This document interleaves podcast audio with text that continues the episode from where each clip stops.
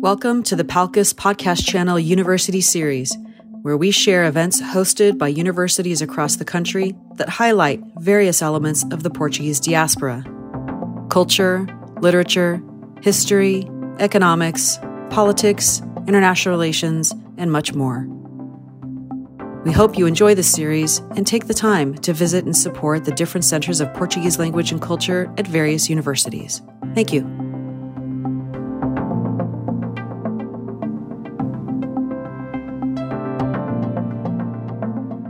Hello, everyone, and welcome to uh, another one of our events of the Portuguese Beyond Border Institute, PBBI, from California State University, Fresno, our fall uh, speaker and conference series uh, for, of course, the fall of 2021, everything uh, still through Zoom. Um, we're hoping to go back to some uh, new normality uh, in during sometime during the spring to at least have a couple of events that will be live, although we will continue to do lots of uh, different events Zoom, and even the ones we do live will probably be a hybrid version because we are able to um, get to folks uh, elsewhere, those who join us uh, from different parts of the country. We always have a good number of folks joining us, whether it be through the webinar or on social media outlets um, in uh, in other parts of the country, Texas, uh, Arizona, Oregon, Washington State, even in the Pacific Northwest of uh, in Canada, Vancouver, British Columbia area, of course, uh, East Coast as well, and some folks in Hawaii, which, of course, today's topic will be right uh, uh, up uh, in their neighborhood.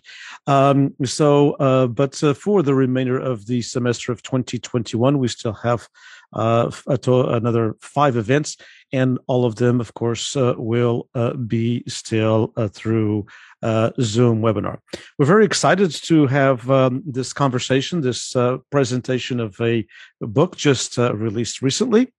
And uh, I'm going to um, uh, introduce our guest, as you can see here, uh, Donna, and I hope I say it again right, uh, Binkiewicz, uh, who is um, a professor at uh, California State University uh, in um, teaches history of California at the California State University, Long Beach, if I'm not mistaken, and um, who is an author of a new book as I said, uh, just recently released, and I got my copy here just a couple of days ago. I highly encourage each and every one of you to do the same. Between the Sea and the Sky, the saga of my Portuguese American family in uh, upcountry Maui, 1881 to 1941. Before we begin to talk a little bit about the book and a little bit about this journey, uh, if Don, if you can take a little bit of time to tell us a little bit about your just a very uh, your journey from, of course, Hawaii to California, where you um, have got a PhD from University of California, UCLA, and uh, teach history, as I said, at uh, CSU Long Beach, Long Beach State, um, and you've authored uh, other uh, books and papers before. There's one that I actually have ordered, and I hope to get it soon, which is uh, your book, totally different subject, obviously, uh, Federalizing the Muse, United States Arts Policy and National Endowment for the Arts from 65 to 1980. It was published by Chapel Hill University of uh, North Carolina Press in 2004, and I just ordered it uh, yesterday, and I hope to get it soon because it's a subject I'm I'm eager to learn more about. So, welcome. Thank you. Thank you for having me. I appreciate it. Uh, so, I guess my journey towards all of this, I, am originally from Maui, from the community I'm writing about. I'm a, a fifth generation Portuguese American, uh, writing about my family in this book. So, uh, I actually grew up more in California. We left when I was little. Um, and I lived in Northern California for a number of years, went to high school there, uh, and then went back to Hawaii with my family. We we traveled back and forth a lot. My grandparents and many relatives lived there all along, so we we traveled and visited often. Uh, and my parents always wanted to go back there, so we went uh, about the time I finished high school. So I lived in Hawaii for a number of years, and I had wanted to go to university and study history. Uh, didn't do that right out of high school because of the move. so I ended up working for a while in restaurants and doing other things on Maui um, until I decided I really did want to go back to school. so I uh, finished my kind of associate classes at, at, Maui Community College while I was still working. And then I transferred to the University of California at Berkeley. So finished my undergraduate degree at Berkeley uh, and then decided to go on to graduate school and, and came down to Los Angeles, went to UCLA for the master's and PhD program. Uh, so that's where I started working on the first book. that was uh, basically a product of my dissertation and then some additional research after I finished the dissertation, because uh, I was interested in that blend of politics and culture that that, that book is about. So I had a lot of fun with that, uh, traveling around the country and doing the research, mostly in Washington, D.C., for, for that book. Um, however, I was always interested in immigration history. and uh, actually, my undergraduate thesis at Cal was about Portuguese, or not Portuguese, but Polish immigrants, the other part of my background. And uh, I wanted to learn something about that. So I did my senior thesis about the Polish immigrant press. Um, and then when I went off to grad school, I thought I would continue with some immigration history and realized, you know, I didn't really want to continue studying Polish immigrants because I didn't speak Polish and I didn't really want to learn Polish. so I ended up shifting into that, you know, the art and culture topic that that turned into my d- dissertation. But you know, I've been thinking about this story for a long time, and I kind of came back around to teaching immigration history as a professor and decided now is the time to start sitting down to write this because although it's a family history, it's certainly personal to me. It also fits in with the larger context of immigration history and and Hawaii history and American history, uh, and of course Portuguese American history, right? In ways that I think are are interesting beyond just my own family. when you were researching, of course, and when you were uh, uh, talking to folks, I'm sure that that happened to your family, family members, people mm. that you know in the Hawaiian uh, Portuguese community. Um, and you know, when you decided to ta- tackle this uh, this this book, which is uh, it's kind of, of course, it's a historical book, but in a more of a, uh, a little uh, a, bit, a, little bit of fiction, you know, that you've created within the writing, which is wonderful. Um, and congratulations on your writing. And um, when we, when when you were basically doing the first thought process, I want to write this book. What kind of compelled you to really, uh, you know, want to write uh, about a history that's part of, you know, who you are as a person, but um, uh, it's uh, something that's really hasn't been researched a whole lot and hasn't been written about a whole lot. Exactly. And I think that was, you know, that was one of my prompts, right, to get involved in actually writing a book. Um, you know, that whenever I talked about my family history and how they ended up, you know, in Hawaii from the Azores, people always found that a very interesting story. So that was certainly one of the reasons I got into it. But I also realized when I started doing some work and research myself that there wasn't much written about this. Uh, and you know, there's not a lot written about Portuguese as an immigrant community. Um, there's even less written about Portuguese in Hawaii. There's really not very much at all. Um, and even uh, the book that came out, you know, by Jerry Williams a few years back, right, "The Pursuit of Their Dreams: The Azorean uh, Immigrant History in the United States." He does speak about Hawaii, but I think there's only about ten pages in the, in the whole book that's really about Hawaii.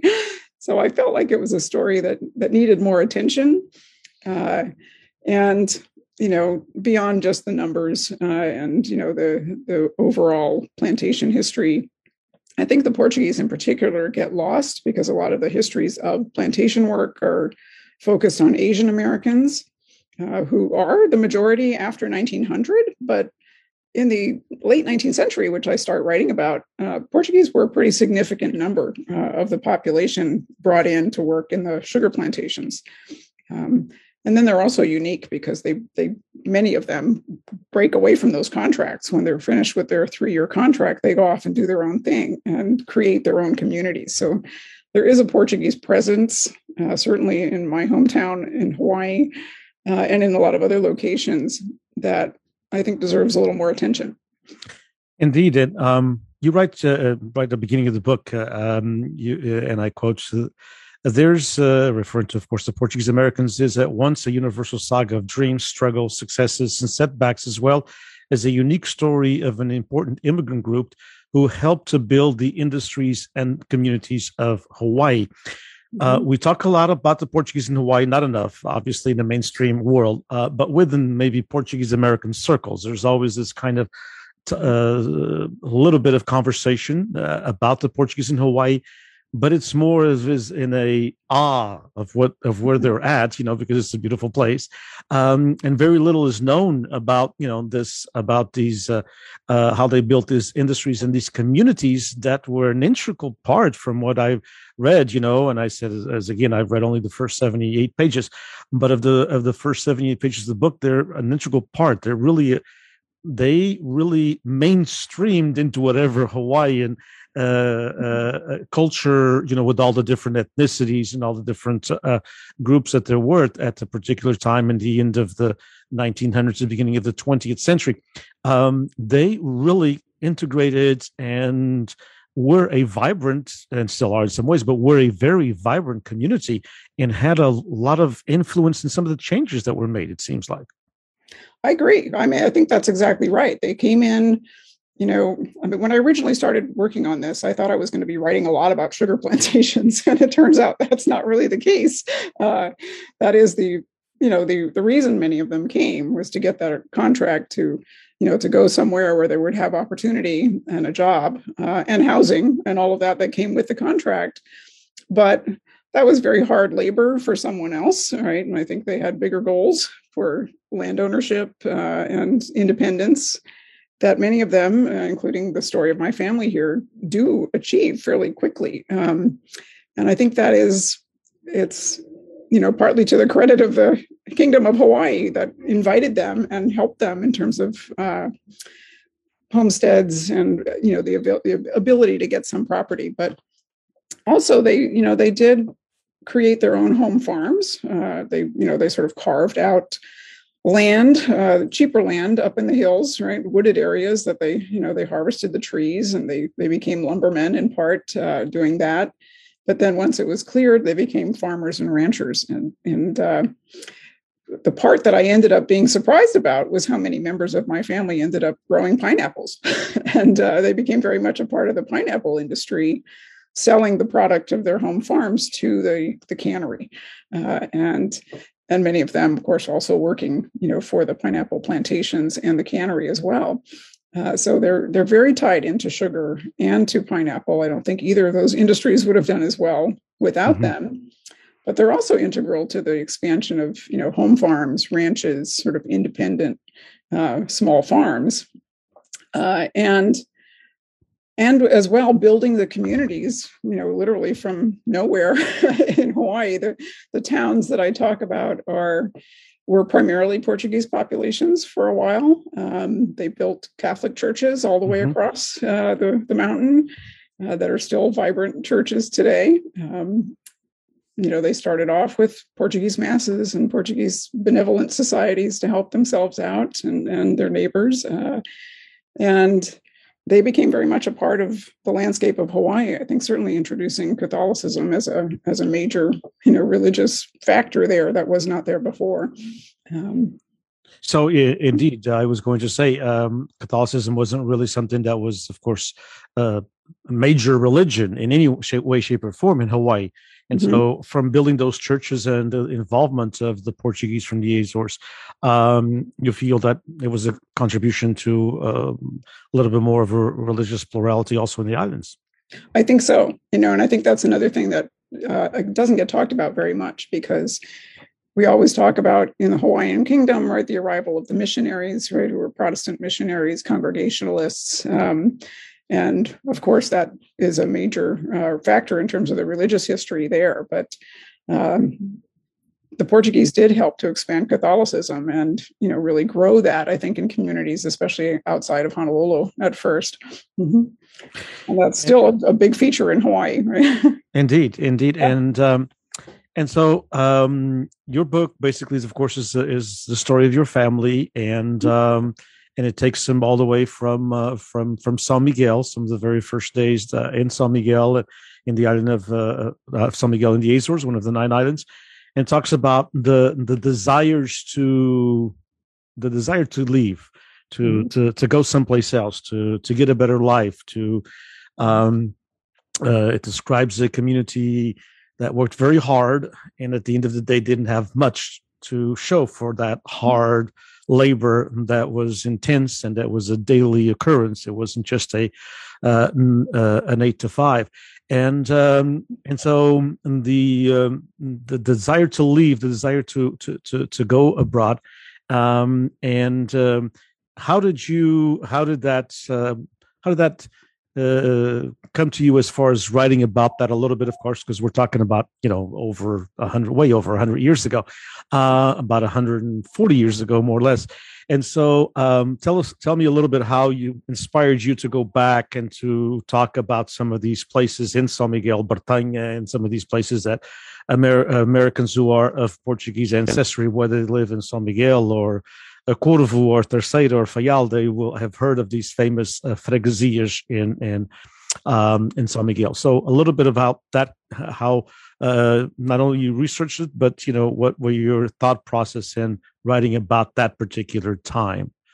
Okay. Well, again, I think this was really looking into the family history itself. Um, we know that they arrived, uh, this particular family, the Tacostas, arrived in 1883 in Hawaii. Uh, so, and the, the, family story was always that the mother arrived alone with her children. Uh, so, I wondered, you know, what was that story? They, you know, they talked about him going off to work in Panama, and mm-hmm. so I went back and, you know, this is the historian side of me. Went back sure. to figure out sort of what was going on when and how that might have been possible. Um, and it seems very likely, right? That's exactly what happened that he went, you know, to work not for the American version of the Panama Canal, but the earlier French construction uh, and caught yellow fever. Uh, and that was, of course, the family story uh, and died and never returned home. So the family had to had to decide what to do. Uh, so what what I did find in the records was that uh, one of the sons, right, a 17 year old uh, Francisco, decided to take the contract and he is the one who signed on with the sugar plantation uh, in San Miguel, right? And uh, brought the family. So he would have been the contract worker. And I, I assume uh, likely his younger brother as well. Um, so they got the passage paid by the Hawaiian government and the plantation. Uh, you know, the contract for the three years to work on the plantation in Hawaii, uh, and then made that trek right that that uh, you know third of the way around the world from the Azores through the the Straits of Magellan all the way through the Pacific uh, and to Honolulu, right? So. I, I and you write that. and you write that beautifully. I really enjoyed the. I, I felt like I traveled with them. Thank you. With all of their with all with all of their tribulations, and I was just you know actually I put it down a couple of times, and I my wife was doing something else and I turned to her and I said, Can you imagine doing this? I mean, you know, I have the same story, different, much different with my grandfather who came over, then went back. And of course, I, am an immigrant. I, I came over to Egypt with my parents, but mm-hmm. my grandfather, who also left, uh, had just turned 18. So, you know, mm-hmm. um, and, and got on a ship, you know, and went from uh, Terceira to San Miguel and from San Miguel to, to, to uh, Ellis Island and from Ellis Island all the way, you know, in a, in a, in a train that he called Carro do Fogo or the fire truck. I never figured out what that was because I was. That's 10. a great name. I, yeah, well, when I came to the United States, he always used to tell me I crossed America. He was a story. He was my storyteller anyway. He we we were from a group of a lot of uh, my grandparents had eight eight daughters, and so lots of uh, people at uh, Sunday dinner, and he liked to go in his own little place to to have some peace, and so I love to read, even, and I learned to read, you know, uh, at, a, at a young age. And so he was mesmerized that I knew how to read because he didn't. And so he would tell me stories. We we established, and and so for about almost three years there until he passed on, he would tell me stories just about every Sunday. But one of the stories was the Carro do Fogo, and that because we didn't have the concept, of course, of train in the Azores, as you know.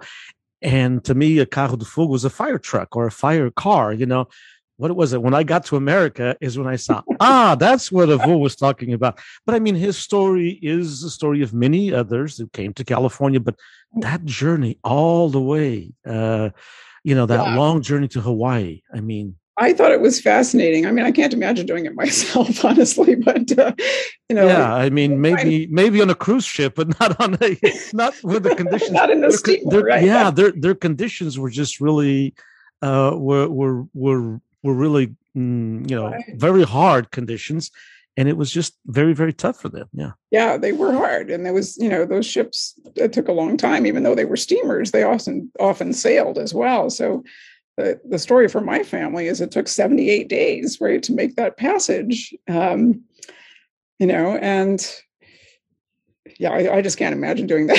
I think that was very strong and brave of them to to do it uh, and to arrive in a, a totally unknown place uh, and have to start all over uh, that would have been as all immigrants do you know it's a struggle to it is. to it mm-hmm. it mm-hmm. is even though they had some you know they had you know, work guaranteed they had you know some some some some conditions that probably other parts of the world didn't offer to them uh, and that might have been what enticed some of them to go uh, you know because there was something plausible there at the end when they arrived exactly right and i think that was one of my original questions is you know why would they go from the azores all the way around to hawaii you know such a similar place in many ways uh, you know what would prompt that kind of a voyage uh, for basically poor people you know to do mm-hmm. uh, and it surely is the plantation contracts that attracted you know thousands of portuguese from the azores to do the same thing uh, but I think you know not only that they did have that opportunity and that that gave them a foothold,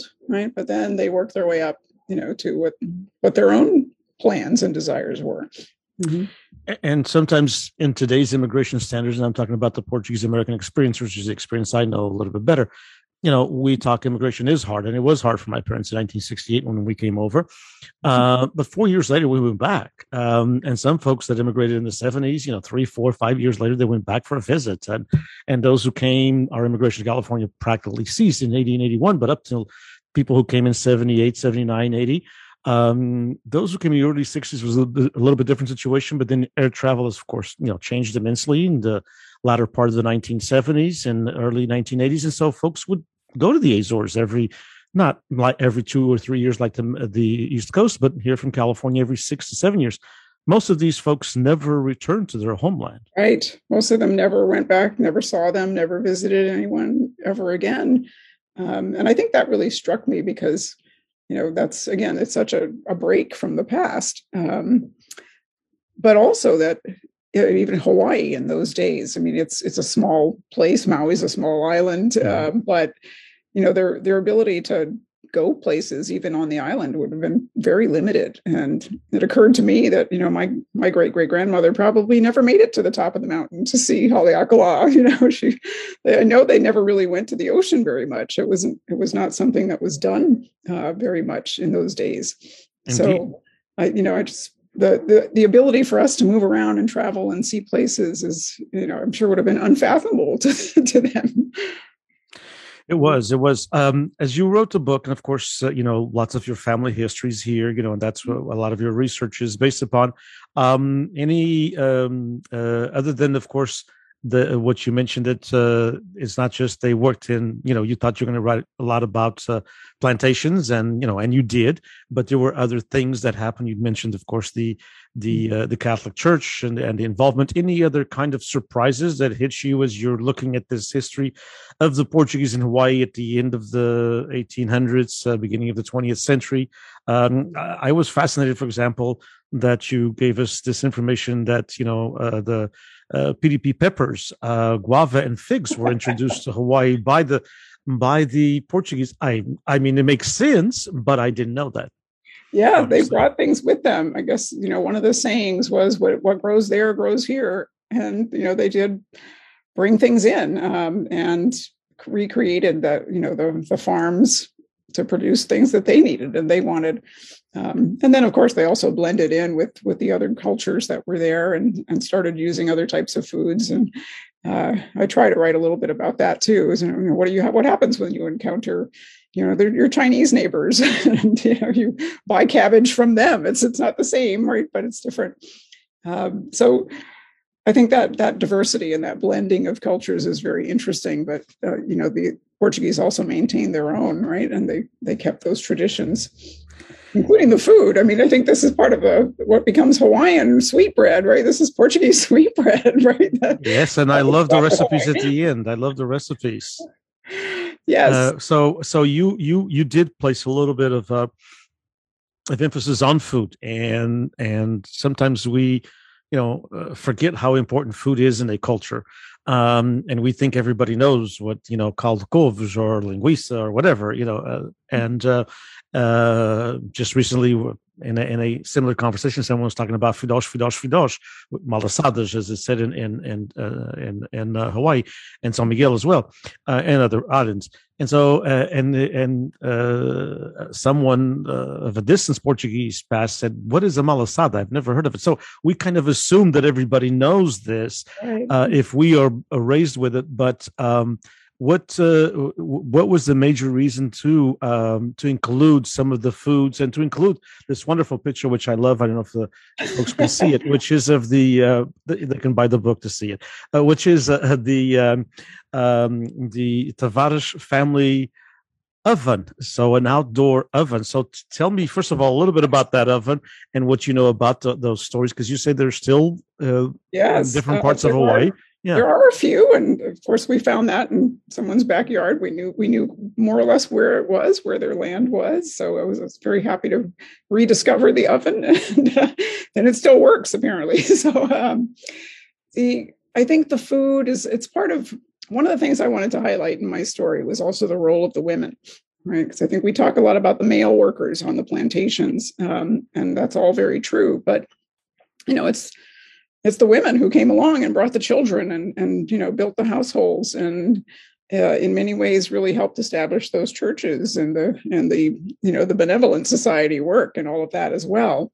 Uh, and so what was going on in the home was important. And um, you know in the in the old days they had a community oven. They would they would all go and bake their bread somewhere together you know in the plantation village later they would build their own right and have their own mm-hmm. ovens uh, and their own gardens um, but i think you know the women are, are what helped that community maintain those traditions and those are those are important uh, to them um, my great great grandmother was also a midwife right and i think that's that's an important role there as well i mean literally birthing the the community um, one baby at a time and uh, they don't get a lot of the credit for that sort of work. Um, mm-hmm. You know, it was sort of women's work. Um, you know, people didn't people didn't have their babies in hospitals. There really wasn't one back then, and there was a plantation doctor, but that was really just for the for the male workers. They kind of let the women take care of women's things, and uh, you know, I think they had the midwife had an important role, right, as a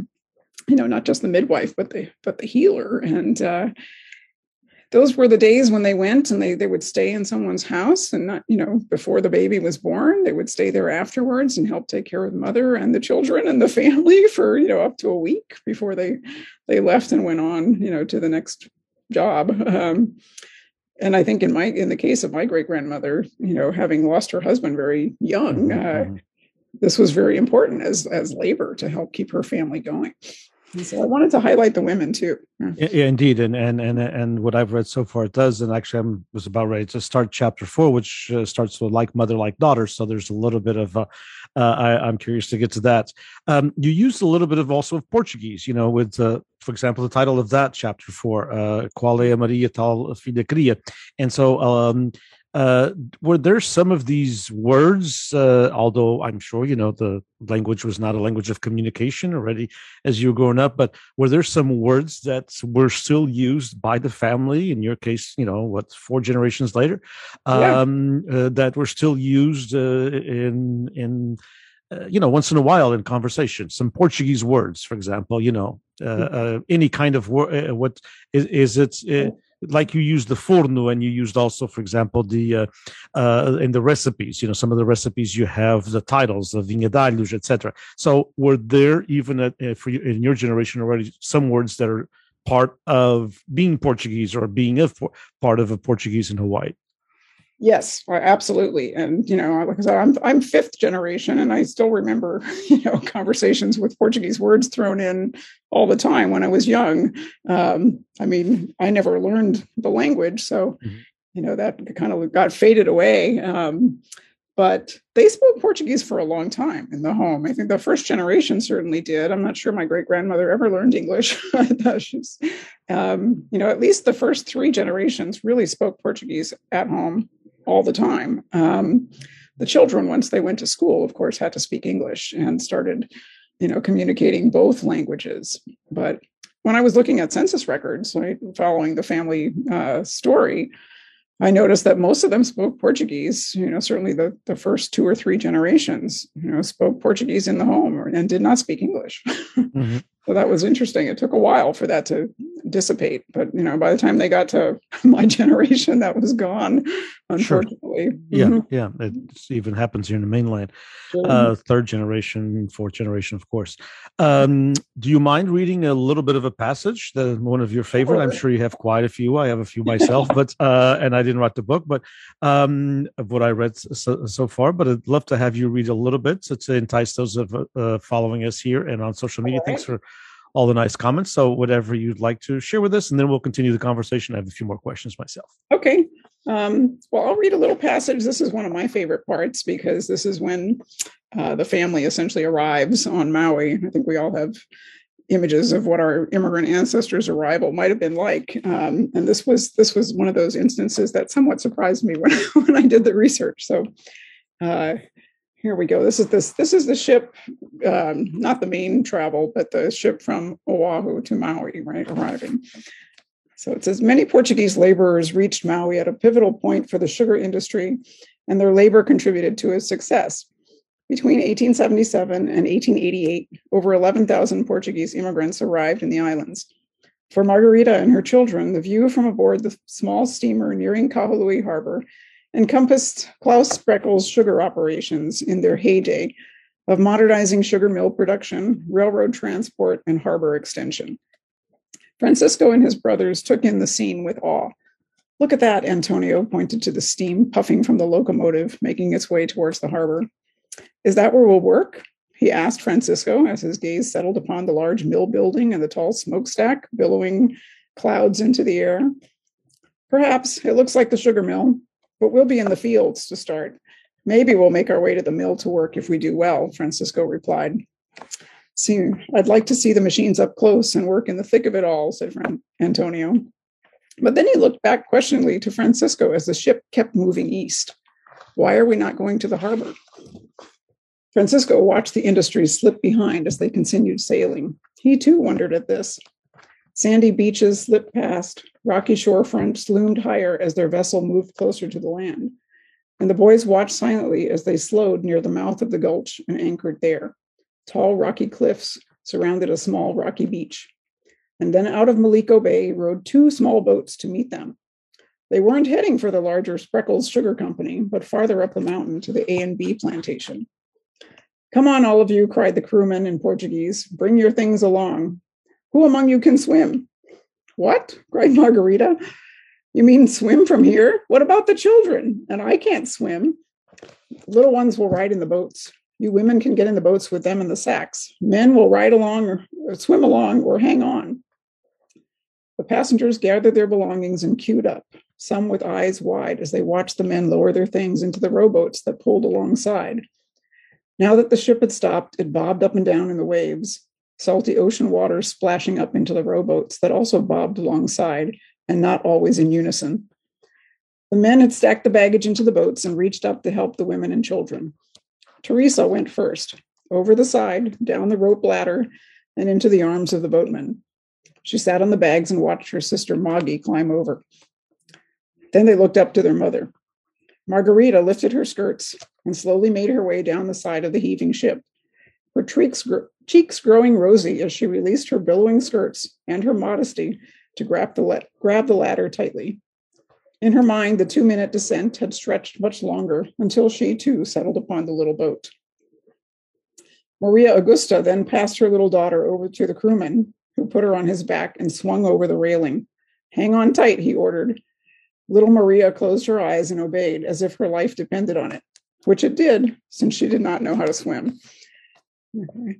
All the women breathed out a sigh as their group huddled together again on the little rowboat. Okay. Next came the men. Many of the Portuguese men had learned to swim back in the Azores. Some had been fishermen or sailors themselves. Fewer farmers had taken to the water. But Francisco had. He climbed down into the sea, swam to the front of the rowboat, and hung on to the side. Your turn, Joao. The ocean is warm here, warmer than Ponta da Costa, and it'll be like a baptism before entering our new home. don't be sacrilegious, his mother called. She looked up as the other boys followed their brother. Weighed down, the rowboat turned towards the shore. With several men swimming along, the waves pushing them forward, it took little time to approach the beach. At last, they had arrived on Maui. Yeah, it's a wonderful passage. I remember it quite well. Um, and sometimes folks um, may think that, and you mentioned two important parts there, uh, um, that uh, uh, at times folks may take for granted, which is, you know, well, they're all born in islands, so shouldn't they all swim? Uh, and as you mentioned there, the ones that were in the fishing industry that had to fish for a living, and lots of folks, especially in the island of San Miguel, were involved in fishing. Yes, they learned how to swim, but as you pointed out there, you know, the ones who were in farming didn't take much to the water. And so people forget that it's not like it, it was a whole different world. And especially as we talked about, that these people, um, our ancestors, worked from um, uh, sunrise to sunset. And it's not like, okay, well, on Saturday, we're all going to go to the beach, you know, and Saturday and Sunday is our beach day, and we're all going to learn how to swim. And we're going to take you young kids to swimming lessons. Some of the things that we take for granted today didn't happen in the Azores it didn't even happen in the Azores 60, 70 years ago, much less right. 120 or 130 or 140 years ago. And, that's true in Hawaii too. I my mother never learned how to swim, and she was four generations down. you know, and I always thought that was funny. You know, here we lived in Hawaii. You know, we had beautiful beaches not very far away, and it was just not something that was done for a lot of the farmers. Mm-hmm. Sure, yeah, because people were you know, even in Hawaii where they had a lot more opportunities, uh, but still, it's uh, farming is hard work, and it's uh, it's a it's a it's a daily occurrence, uh,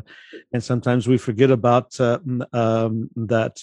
Um, so. Um, we uh, we we have a I have one one other question as far as um, you, you mentioned the women the community that was built in Hawaii, and a little bit I read uh, throughout the book, it seems like the women kind of did bring that bond together. I mean, it's just like they they were heavily involved, even if they may have not been on the front line, and that's happened in all kinds of other societies. You know, uh, uh, very patriarchal, but it seemed like the these very strong Portuguese women uh, in your family that came over, you know, that made the decision to come over, um, also had an integral part in in creating the church, in creating some of the benevolent, benevolent societies as you mentioned, the fraternal societies that we call today, um, and in creating kind of a social structure uh, that kept the Portuguese uh, traditions from cooking to uh, going to church uh, alive.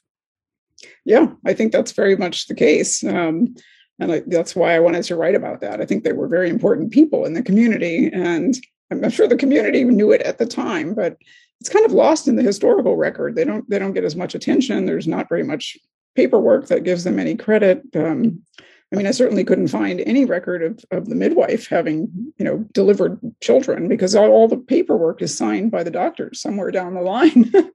so I felt like that was kind of missing. Um, something needed to be done there. But you know, even now, you know, the women are are still very much the people who help with the church community and the the fairs and the festas and the, and the you know the money raising for for the school and all of that sort of material that's you know the men contribute but it's the women who who often run the show on on those sure yeah indeed and and and and and um a little bit about the, the, the, your family history, which is the history of many Portuguese Americans in um, in Hawaii, and you know lots of correlations with other immigrants to other parts uh, at that particular time, even to mm-hmm. uh, to the uh, to the East Coast, especially, and of course also to California in the late 1880s, 1890s. Lots of uh, uh, Azoreans were also coming to California. Mm-hmm. Um, the um, uh, but Hawaii has something that always fascinated me, which is this mixture of cultures. Um, when Portuguese were only marrying Portuguese up until about maybe 30 years ago in California. Uh, uh, uh, uh I'm being a little bit facetious there uh, as far as 30 years ago, but it's something quite of unheard of, you know, 50 or 60 years ago. Hawaiians kind of mixed in, uh, or Hawaiians of Portuguese background, of Azorean ancestry, um, uh, mixed in with other ethnicities, with other, you know, the uh, uh, Asian uh, Hawaiians and even uh, natives. It, it, seems like there was a little bit more of a, of a of a mix early on that didn't happen in other communities until a little bit later in i would say to almost the end of the 20th century in certain yeah. parts of certain communities here in the in the mainland well, I think it might be a matter of generations and timing because I think if the first generations, certainly that I'm writing about, um, did intermarry with other Portuguese. They were they were sort of a community unto themselves, at least for that. And I think part of that was because they wanted their children to marry Catholics, and the other so Catholics more of a religion. so I think that's a religious factor in part um, eventually they get away from that and sure. it takes a couple generations i think before that really begins to happen in a way that's accepted um, because i mean i did notice there were there were a few there were some some portuguese uh, who married chinese or hawaiians or um, you know uh, it it did happen it, it wasn't certainly not the majority for for a while um, but those first few that did that they, I mean, they were they were brave they were they were working outside of the tradition and that was not always accepted at 1st mm-hmm. okay so it probably didn't happen here in the mainland as earlier as, as it happened in hawaii because immigration ceased basically uh, to hawaii in I think was the 1920s to where here we had oh. immigration all the way until 1970 something. Right, you know, so, was, so, you know there was there was that that that constant coming, you know, of immigrants uh, and right. Hawaiians already had already mainstreamed and were already working on you know third and fourth generation and you know 40 right. 50 yeah. years ago so they were there earlier um, and some of the i think some of the california communities some people came from hawaii too they went there first sure. and then came to california uh, after they got out of the plantation contracts that was the other thing to go somewhere else that you know where there was maybe more land more opportunity again because Hawaii is very small. and, sure. Uh, there's a, there's a question here that's very interesting, which is from uh, our good friend Anísio Correia, and he asks that in the research um, if you have encountered any examples of people with disabilities among immigrant Portuguese population to, of course, to to Hawaii. Um, uh, mm. sometimes it's something that wasn't especially talked about. Uh, uh you know, even though you know of course, all folks have always had uh, disabilities, and uh, as long as we've lived as, uh, as human beings on this oh, planet. Oh, absolutely. Um, I'm not sure I've encountered too much in my research t- mm-hmm. discussing that, but uh, again, in my own family, I'm certainly aware of, of family members who had disabilities. There was a a, a great uncle of mine, um, you know, who was I wouldn't call him just not physically disabled, but uh, maybe you know they always just called him a little slow right as a, as a young boy and you know he spent his days mostly at home i don't think he ever went to school because um, there really weren't any services or anything in the communities for people that um, who had problems especially in the rural areas where they lived um, that was a, but it was all taken care of in by the, the family, family. Yeah. Within, the family structure yeah basically kept mm-hmm. within within within the family structure. How um, how important was uh, from um, the, and you incorporate quite a bit as we mentioned uh, a little while ago the the different foods. You know, so for example, sometimes folks are probably aware that especially here in the western part of the United States, there's lots of Hawaiian sweetbread, which is, of course, you know, the pão doce, uh, the the Portuguese, you know, um, and uh, the malasadas, which are everywhere in Hawaii. Uh, as those of you who visited Hawaii have seen, you know, the Portuguese donuts or the malasadas, which uh, in modern day, they've done a terrific job in, in, in just, you know, in infusing them with all kinds of things that we never thought was that were possible, you know, uh, of the traditional malasada. But I mean, here's something like um, malasadas or filhos, as they're called in some islands of the Azores. They're not uh, as popular, for example, as they are in Hawaii. Mm-hmm. Uh, you don't see many bakeries in the Azores carrying malasadas or or or or filhos other than the traditional, you know, seasonal. Um, but mm-hmm. you know, they're in Hawaii. So, how much was uh, the food kind of an important way to maintain some cultural traditions, being that you know you didn't have the contact with the motherland because it was a different time, first of all, and second of all, because of the geographical distance. It's, yeah, I think it's I think that's certainly part of it, right? That people were maintaining those traditions and doing things, especially the you know the holiday foods and, and things like that. But um, I think this is one of the fun things about Hawaii and the different communities too, is that everybody everybody exchanges food, and there's you know the other cultures you know wanted access to the to that sweet bread and the malasadas and and you know the other Portuguese dishes as well. So they become popularized, and you know when they're sold at the church fair, you know it's not just the Portuguese that are going to come and mm-hmm. And buy it, uh, and vice versa. Right, the Portuguese you know start taking in other you know eating the chow fun and the the uh, you know there's the uh, so there's been there's been a fusion. There is a mix, right? There is a real mix. So um, I was I was just laughing about this with my son last week. That you know, of course, one of the one of the foods of Hawaii that everyone loves is spam, right? and uh, of course, that comes along in World War II. But uh, nowadays, you can buy Portuguese sausage flavored spam. Interesting you, in Hawaii. Yeah, okay. Yes, you can. Uh, can't find it here, but interesting. So it's interesting how the Portuguese sausage has made it to kind of uh, different venues that we don't see it here other than the traditional linguiça here. Yeah, yeah, it's very, very popular in Hawaii for everyone. Absolutely. Indeed. There's a question here from a, a poet, Scott Edward Anderson, when he asks, Can you talk about what went into your decision to use fictional elements describing the journey, the dialogues, of course, specific actions by the characters uh, in a work that is otherwise kind of nonfiction?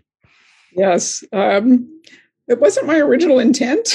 I don't think. I think it was uh, a product of two things. One is that you know I wanted to tell a story in a really accessible way for non-historians. Um, so you know I wanted to include what people would have experienced and felt like, and and you know how they would have interacted with each other based, of course, on my research and, and my knowledge of what those situations would have been like. Uh, but it was a way to enliven the story and, and make it more accessible to a, a, a popular audience, I think, um, and to humanize it. Because I think a lot of times, especially with the women, it's really hard to bring in the information because it's just not there in the historical record. Um, so there's not as much documentation to fill in, especially that early history. Uh, so I ended up making that choice, right? To blend the two. You know, we're talking about living in our, our hybrid world on, on Zoom and in person. This is kind of a hybrid book in that sense, right? Bringing together those fictional elements, but you know, it's still very much a nonfiction story. Mm-hmm. Mm-hmm. Um, you talk a little bit here when when when and going back to um, 1896 that you mentioned that actually in the census when you were doing your research and talking about mm-hmm. 300 Portuguese farmers, which is you know for a small place that's a lot of farmers already. Yeah. Um, and and and when you talk about the um, so uh, by 1903, and uh, uh, uh, quoting of course from your book, by 1903 accounts of land acquisitions show a steady increase in Portuguese small farms uh, small farm holdings resulting from the Homestead Acts of uh, 1880 and 1890s. Portuguese had gained thousands of acres in small plots across the islands and were in the third place among among the landowners behind Americans and Hawaiians. Um, how important was this process into bringing some kind of stability to the Portuguese experience in Hawaii. Because when we look at Hawaiian, uh, the Hawaiian community, it's a very stable community. It's very, very, of course, integrated now because it's fourth and fifth and sixth generation. But, uh, but it seems everything that I've read, the very limited amount, as you said, very limited amount that there has been about the Portuguese in Hawaii, and and uh, Dr. Eduardo Mayone who taught for many years at uh, uh, your alma mater of UCLA, actually did some research in the Portuguese in Hawaii and was one of the very first to do it um, from the mainland uh, perspective. And so, um, how important were these parcels of land, which is kind of didn't happen in many other parts, of course, of the of the of the mainland, for the Portuguese community to get that financial stability that they probably otherwise would have never had um, if that those two land acts didn't happen. Yeah, I think it was extremely important, you know, and I think that's, uh, you know, it's it's a chance that many of them jumped at, right, to to be able to access land ownership and uh, to be independent of the plantations, right, and, and, make their own choices. Certainly, that was one thing, um, but you know they were they were able to get the homesteads or you know combine their their resources to get smaller plots of land um, and built those into their own you know ranches oftentimes certainly lots of cattle ranches and uh, and horse ranches mostly cattle for the portuguese community um, and small farms. Those were really important i think for for maintaining that portuguese community there because without that resource you know there weren't a lot of jobs. And when there were difficulties as there were right in the great depression i mean many portuguese left because they couldn't make a go of it. There's you know there's not a lot of options beyond the plantation itself. Uh, and in hard times the plantations you know let people go and stopped buying their pineapples. And you know they had a hard time. So having land allowed them to maintain that community to, to pass it on to their children um, you know and there are still many i think many small farms and ranches in, in hawaii today that are still in portuguese hands right from that time period mm-hmm. you talk a little bit in your book also about uh, what uh, is known as uh, Domingos em Família, or the, the the the Sunday as a family day, and uh, um, and and the um, and some of the Portuguese traditions and some of the Portuguese festas, the São João festa. Um, and so um, the sense of family uh, in in Hawaii in, in, in your book, right from the beginning to, uh, all the way through uh, what I've read, there is always this this this sense of uh, responsibility to the family uh, mm-hmm. and and a very strong bond with with Catholicism. Uh, is that does that still kind of exist, or does that has changed as you've seen Hawaii from the what you've wrote here from your family traditions of you know of of uh, the 75 80 100 years ago to today how do you look at that perspective and, and i'm sure you have family still contact with hawaii yeah, I think well the family aspect I think is still important. Um, you know, the Portuguese community still there's still many families from that time, right? Generations down the line, there's the family is still an important element of that community. Um, the community, right? The fact that they're part of that Portuguese community, I think, is important to them. Um, the Catholic churches are still there. They're not as Portuguese as they once were. There's certainly much more of a mix there. Um, I think over the generations, that's that's fallen away a bit, um, but it depends on the family. But uh, you know, one of the aspects that may have contributed to that change is the, the you know the lack of population in the Catholic schools. I mean, that's that has changed. So um, those communities, the the Catholic Church communities are probably not as vibrant, maybe, as they were uh, in the earlier 20th century. Okay, but uh, I think the the Portuguese element, the Portuguese community, the families are still are still important. They see that as important. Mm-hmm. Indeed, and uh, I promise you we'd keep it to an hour, and we're going to try to. Uh, and so I, um, I don't know if uh, I know there's might be other questions, but I wanted to also ask, uh, and we talked a little bit about the food and about your decision. And what what what prompted the decision to actually include some recipes uh, at, at the back? I mean, and and we actually have a uh, a, a, group of uh, writers here and and and and throughout the United States called Kale Soup for the Soul, which is a mixture of you know of course of readings and with a mixture of food and the gastronomical experience and how food does play an important part in in your upbringing and who you are and and as a cultural element. So um, you have, I believe, five, four or five different recipes. What uh, what prompted you to to include that on there? Okay. Well, I think I, I, I wrote about some of these foods, you know, in the process of writing about the family gatherings, uh, mm-hmm. you know, what they would have would have made on the holidays, or you know, what people's favorite dishes were with their particularly Portuguese ingredients.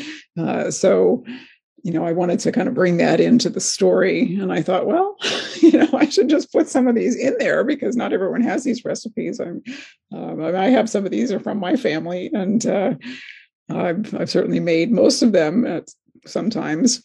Uh, so I thought that would be a nice addition, just to kind of again include the women, include that that sure. element. Uh, the element. Uh, the um, one of the uh, recipes that you have is uh, it's interesting to me, which is feijoada, which is the bean stew that's on page two hundred two. But what is the word before feijoada? Help me out with that. With ah, that we called it the muil. Ah, okay. uh, which is which was of... you know it was kind of a kind of a I don't know I'll just call it a peasant stew. It was sort of you know onions, garlic, tomato, and whatever. Right. right. whatever. And, and, the and the first word is pronounced again. we called it muios. Muios. Okay. Okay. so uh, a, a, a um, I think I know what exactly what it is. It's a kind of a um, it's uh it's a mixture of uh, of uh, uh or a way of the word molho, which means the sauce uh, that uh, that made the feijoada that brought all of all of the ingredients together. Interesting how, and it's interesting how some of these words are part of it. Uh, for example, the vinha d'alhos. It's not just you know you could have called it, of course, um, a wine and garlic uh, uh, uh, uh but it is still used from from what I've contacted with the folks in in Hawaii. Portuguese Americans and non-Portuguese Americans who know the recipes still call it vinha d'alhos. Yes, they do. Yes, they do. So those, yeah, that, it's made its way into the mainstream. It seems like absolutely, yeah, absolutely. So vinha d'alhos, yeah, the muios, the malasadas, they're they're definitely part of mainstream Hawaii now. Uh, kind of like the ukulele, right? Which started as a sure. guitar. Sure, sure, sure, sure, sure, uh-huh. sure. Um, uh, one would say, I mean, that even though uh, it, seems like all of the ethnic groups, of course, added to the flavor of Hawaii, but it seems like the Portuguese did bring um, you know in a in a in an in an archipelago in a chain of islands that is has a very strong asian influence of course mm-hmm. uh and the native uh, hawaiians which are less and less unfortunately the numbers were staggering that you gave there my gosh yes. i mean uh what was it one time over 600000 or something and i think it went down to one time less than 80000 Yes. It's just staggering sure. how the European and, of course, the uh, um, uh, basically um, the, the the the different. Uh, it happened, of course, throughout mainland as well, the, the United States, the diseases and everything else that were brought uh, from other parts of the world. But when we look at Hawaii, and when we look at uh, the influences of the various Asian cultures, as you mentioned, from the Chinese, the Filipino, the uh, Japanese, uh, other Asian interests, it seems like the Portuguese added a particular different flavor. And the Portuguese, being Azoreans, they were islanders, so they understood the concept of being an island, uh, an islander living in an island, and they gave it a European flavor, but um, not as European as uh, one, not as European as if one was French or English or Italian or or, Dutch, because and I think uh, what's your take on that? I mean, it it offered a, a, a, contact, let's put it this way, with a community that was different. It was you know mm-hmm. certainly more European based, but it wasn't a traditional European from mainland Europe. Uh, so because of the so it, kind of probably might have made it. I don't know. I'm asking. Would, would that be in an, uh, one way that they kind of intertwine at a much better uh, rate than other communities did? I think so. Um, you know, partly because I think in the very early years, Portuguese were a significant number, right? For you know, before we got to the turn of the century, um, but also they were you know, yes you say as you say they were europeans but not really and, and i think that really comes across as well because they're seen as i mean they're sort of in between people right as we, we talk about whiteness nowadays right it's uh, the portuguese were europeans but they weren't really seen as the same as english or americans right? English or americans were a whole nother class of europeans and they certainly were the controlling factor you know in the businesses in hawaii. They didn't see portuguese as equal to them. Um, and yet you know they treated portuguese as you know a, a, rung up from the asian workers right? So there, there was this kind of social hierarchy um, based on on race and ethnicity. And the portuguese were uh, you know as many southern and eastern europeans were at the time were seen as you know kind of this in between working class community um, who weren't able to really make it in the same circles as the business owners right who were white uh, and it took them a while, right, to be accepted as as essentially white Americans. Right, that really doesn't happen until you know I'd say it's starting around the World War One period. It really doesn't totally come into play probably until World War Two, uh, when they're fully accepted. And uh, even the census, actually, the census records very distinctly list Portuguese as Portuguese and not as Caucasians until mm-hmm. 1940. Um, interesting. So it was interesting when I was looking at some of those records because you know I, I, there was one I forget when it was if it was 1920 or uh, that had listed family members as Caucasian, and somebody had crossed that all out and written Portuguese. I thought, wow, that's interesting. So I think, in a way, you know, as as workers, as working class people in in Hawaii, they were able to negotiate and work with other working class peoples in a way that the managers didn't. Right. So I think they they got along and and interacted better, right, in that sense. There's another question. Indeed, I, I agree. Uh, there's another question, and uh, who is the target audience of this book, uh, from your perspective as a writer? Um, I think I was hoping it would be for many different groups. I certainly for the Portuguese community and and people interested in in that history, um, but also for people interested in Hawaii and Hawaii history. I think you know many people don't know very much um, about the communities in Hawaii uh, especially in the older period. I, I, bring this book up to World War II. I think post World War II, we know a lot more about Hawaii and and what that area is like. But I think the early history is not that well known, and I think you know that was one of the one of the things I wanted to do with this book is illuminate that a little bit more. Uh, so I hope you know people interested in history in general would be interested in this, um, and also people interested in immigration because that's a that's an important theme here right that immigrant mm-hmm. experience and you know that that striving for for success and opportunity for the children. And you know i think that's something we can all identify with. Indeed. Mm-hmm. well donna uh, thank you so much for spending this hour with us. Um, the book again is uh, and i'll put it up so folks can see it between uh, the sea and the sky. You can order it directly from amazon uh, Amazon has everything, including books. It started one time with just books, but now it has everything. But it still does have books, thank God. Uh, and and during the pandemic, I can tell you that it was it's a it's it's a great way to to you know to, to get what we need uh, in uh, in in reading. And so between um, the sea and sky, and we hope to in the future uh, have Donna up at Fresno State and uh, for a live session. Um, and uh, we are hoping to uh, do an event, uh, if not for the spring of 2022, certainly for the fall of 2022, where we get maybe three or four different writers with different genres and uh, all have a something in common, which is the Portuguese background, and uh, and have a little bit of a uh, not a little bit to have a basically a Portuguese American um, festival of uh, of uh, literary festival uh, with uh, different uh, authors. So we hope to have you up uh, for that. Um, uh, but meanwhile, also Portuguese American organizations, if there's an, any event going on, I'm sure that uh, it'd be a great opportunity for uh, for Donna to speak at and to talk a little bit about the book and do a little bit of a reading.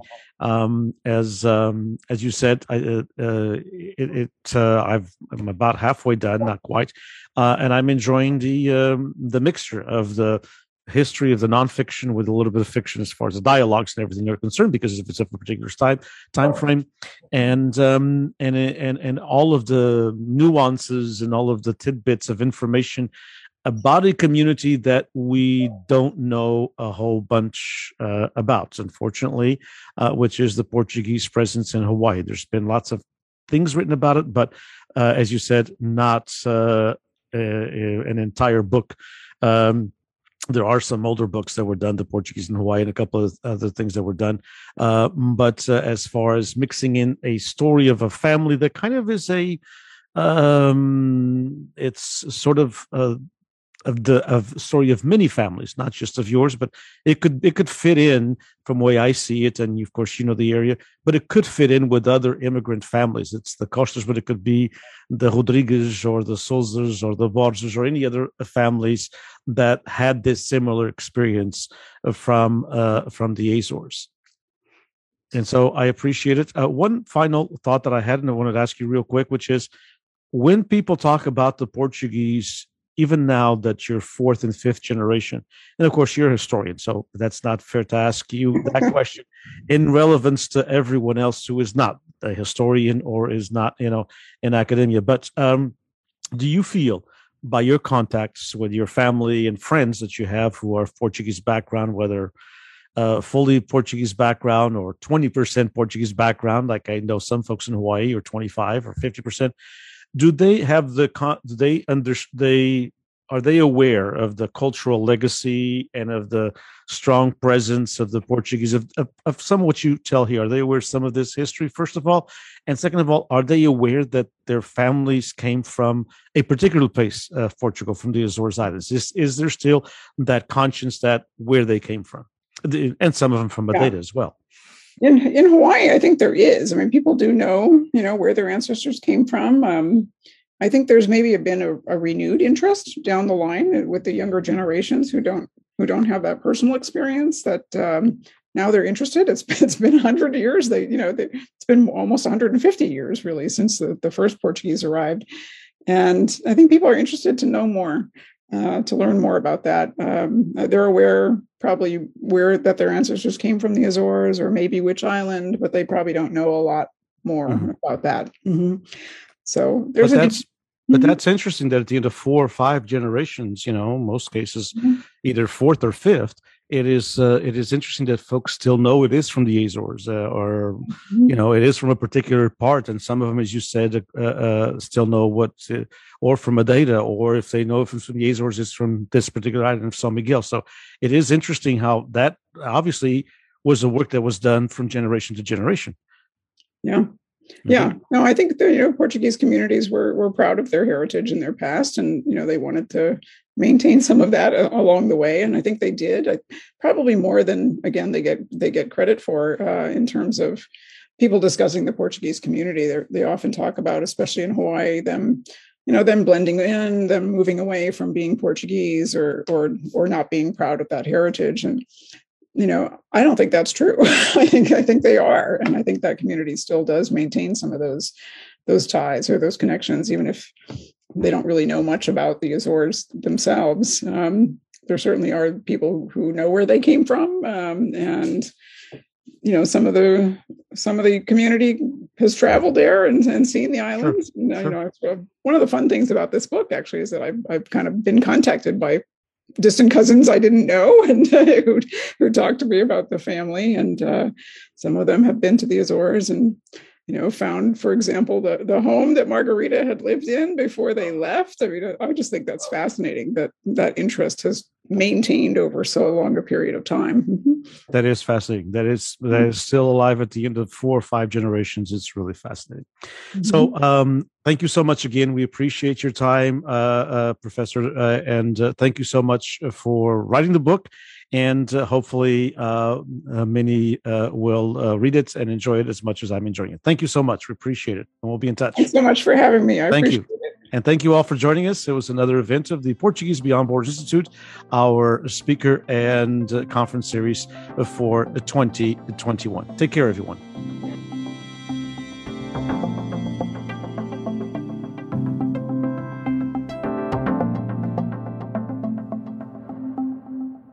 Thank you for listening to this University Series episode on the Palcus Podcast channel. The Palcus Podcast channel is the only podcast network dedicated to all things related to the Portuguese community and Portuguese language speakers. To learn more about Palcus, make a donation, or become a member, visit www.palcus.org. To send us your feedback, email us at palcus at palcus.org. University Series logo designed by Silvera Designs, podcast production by Run and Drum Media. The views and opinions expressed by the guests and hosts of this podcast are not endorsed by Palcus.